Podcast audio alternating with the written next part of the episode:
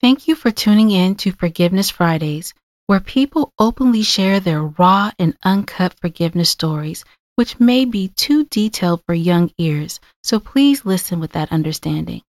We have chosen not to edit any of this content because forgiveness isn't edited. We're so glad you're joining us on this forgiveness journey, and remember, you too can be forgiven.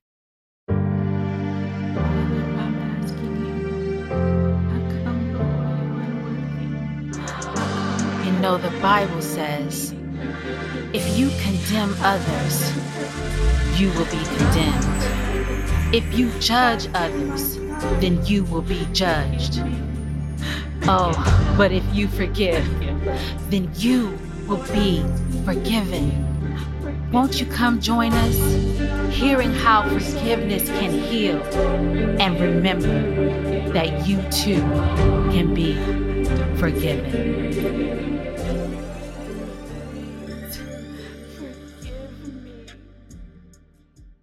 A Forgiveness Story, shared by Jessica Harris. Hey everybody, my name is Jessica Harris. Thank you so much for the opportunity to do this interview for the Forgiveness Podcast. Forgiveness is definitely a big word that all too often we don't always want to indulge or talk about. Forgiveness is huge. It's huge for just so many different reasons. For peace of mind, it's there. It's needed for growth.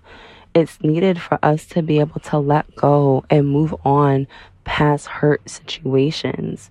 It's just so needed in so many ways. Just something in a general sense for me, I personally made it a point in my life not to hold grudges against people because I didn't see the point and holding something over somebody and allowing that to take control. And I had to learn that when I was younger. Although there are things that have occurred in my adult life that I probably did hold, not probably, there are a few people where there were certain circumstances that took place that I did hold that grudge. And the importance of letting that go is huge. It's so huge. And sometimes you don't even realize how big of a grudge you're holding until when you are called by God to just let it go. And when he has you let it go, ooh, child, he has you let it go in such a way that you couldn't even fathom you needed to let it go. And I'll get to that point in my story as well, but I'll go backwards first for you guys just to get an idea of where I'm coming from. So I had a baby back in July of 2020. Beautiful baby. He was my third.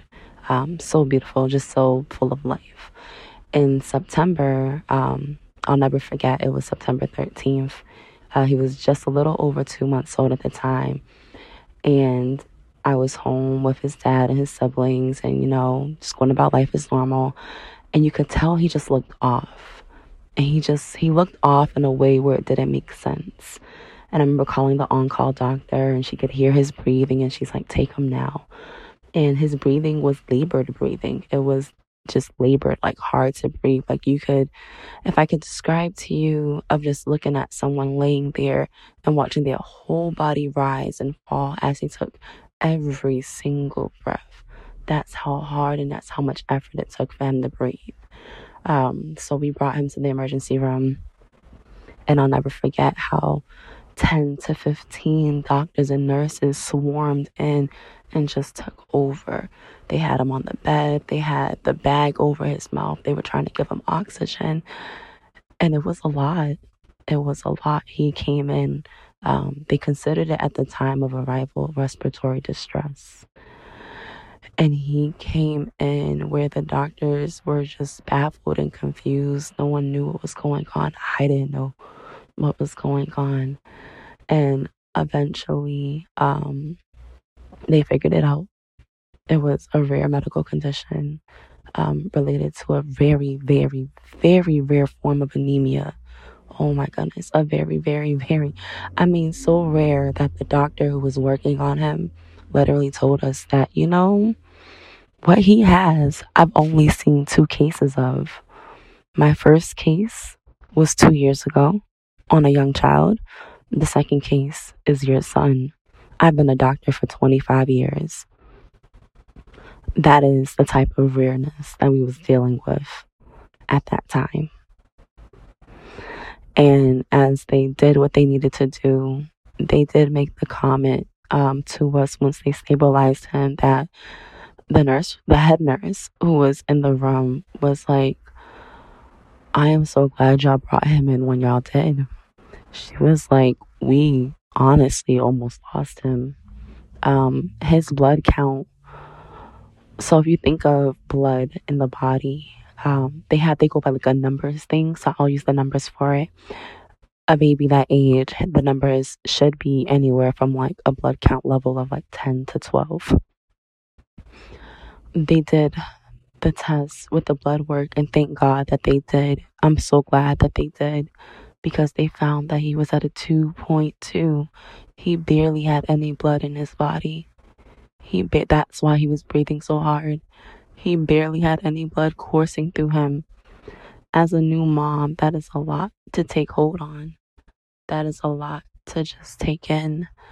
And yes, I've had two other children. My children are older. One is 4 and one is 6. Well, right now, 4 and 6. At that time, 3 and 6. And everything got settled. We went to the ICU. They had to intubate him. He had to go through several rounds of emergency blood transfusions because his body literally wouldn't hold any of the blood. They would give him a blood transfusion and his body would literally attack the blood and deplete that supply. And it just kept happening over and over and over. They told us that it would be a while. So if we wanted to go home, get a bag, get some clothes so we can come back, get settled, get our kids settled, because this was at night when we had went there. And I said, okay, cool. And I wrote in my journal, matter of fact, that same night, that I was like, so many tapes of just rewinding in my head. And I could remember writing down in my journal, this is the day after when I had wrote everything down. So I wrote this on the 14th of September of 2020. And I was like, God, you protected all of us. I can't believe this is where we are. Never would I have made it without you. I had took a shower last night, and in my head, I was getting ready to distance myself from my newborn baby. I was getting ready to separate myself of being a part of him. I was getting ready to say, God, you can take him if you have to. I was preparing myself for the worst situation to come. I was preparing myself to have God take him from my life, because I didn't know what to do. And as a mom, you can't imagine just having a baby, going through this, and having to say, God, if you must take him, take him.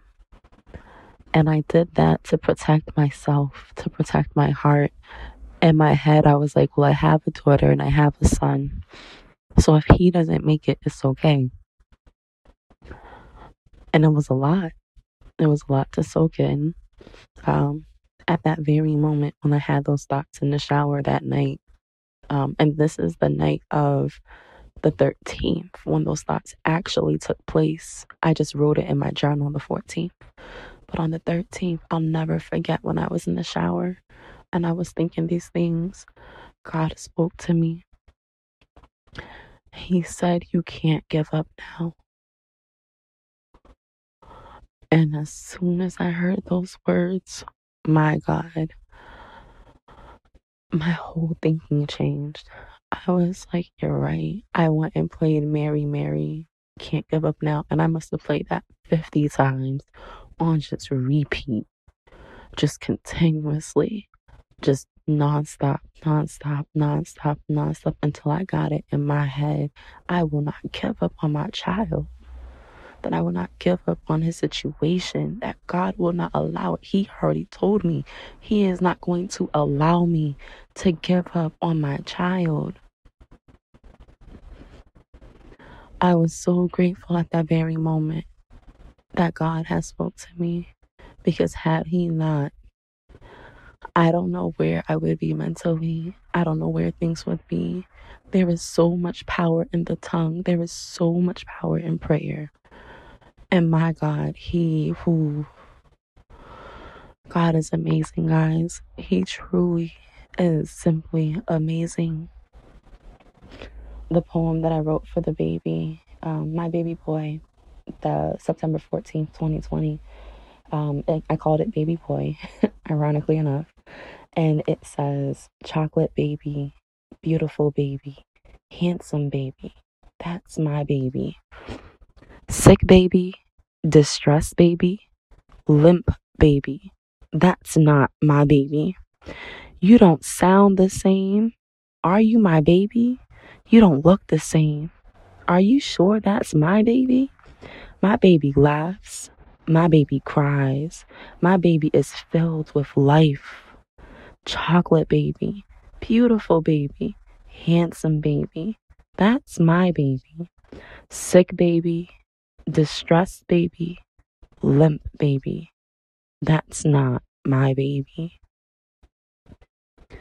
I say all of this to tell you guys that I had not shared, but with a handful of people, how I felt that night in the shower. And at that time, I didn't tell anyone. I didn't tell a soul. I didn't tell his dad. I didn't tell my parents. I told no one about how I felt. I didn't share this story first until last month, February of 2021. That is what, 5 months later? It took me 5 months to share how I felt. I was in a series in one of my own personal groups that I co-founded. And the series was on forgiveness. And I'll never forget, I believe it was the first day of the series. It was either a Monday or a Tuesday during the last week of February. And I'll never forget, because I was like, all right, I was listening to a song and it was about like being worthy of God's love and praise. And I love that song and I was just playing it. And in the middle of it, he had me go into prayer. And I mean, I've prayed so hard where he delivered me from what I was feeling. I mean, he had me preaching to my very self. He embodied me and preached to myself about the reason, the power of forgiveness. He told me I needed to forgive myself for that thought, that I needed to forgive myself for believing that my son was going to die and for just saying that I was not going to fight for him. I had to break down and forgive me for feeling that way, because that was a hurt that I had carried in me and I wasn't going to share it with anybody. There's a book that I'm working on for him and I was going to leave it in the book. Maybe, maybe not. But I wasn't going to share that with anybody. But God sat me down and was like, before you can help to heal others, you must heal yourself first. And he did. He healed me. He released me of that guilt that I felt. And it was guilt. That's a big guilt to carry around for 5 months of you looking at your child like, my child is, oh, he is a blessing. He is beautiful. He is a miracle. And he is doing everything far more than what the doctors expected. Hypothetically, is considered a stroke of what he suffered as well.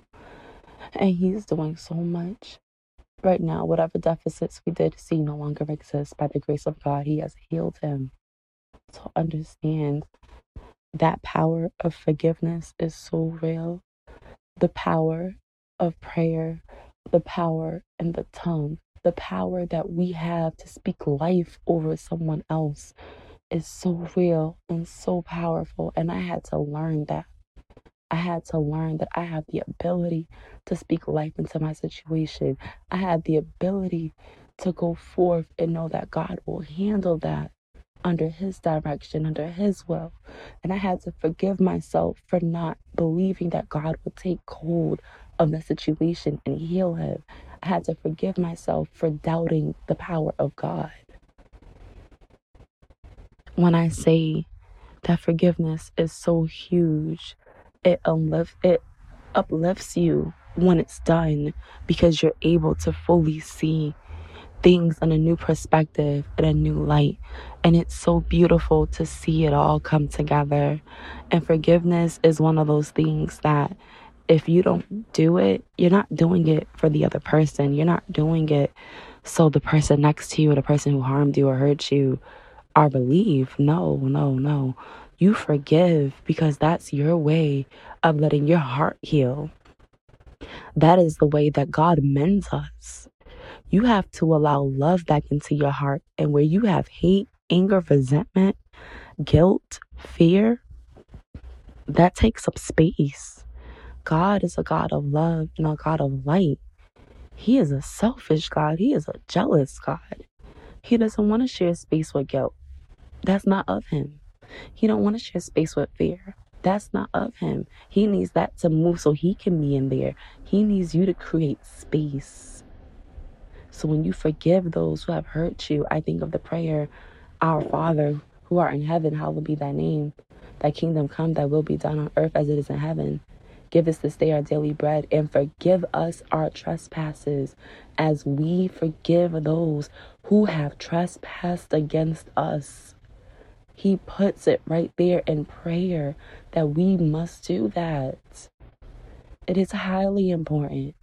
Ever since that day where he put me to my knees and he had me release not just that forgiveness that I needed, but forgiveness for other things that I needed to do as well, I felt so light, and I cried for so long during it because there was pains. And he said it, he was like, it's not a lot in there. It's not a lot that you need to forgive others and yourself for, but that little bit that was in there, that little bit that was taking up space, he needed me to move it because he wanted the rest of that space. He wanted to take over that space.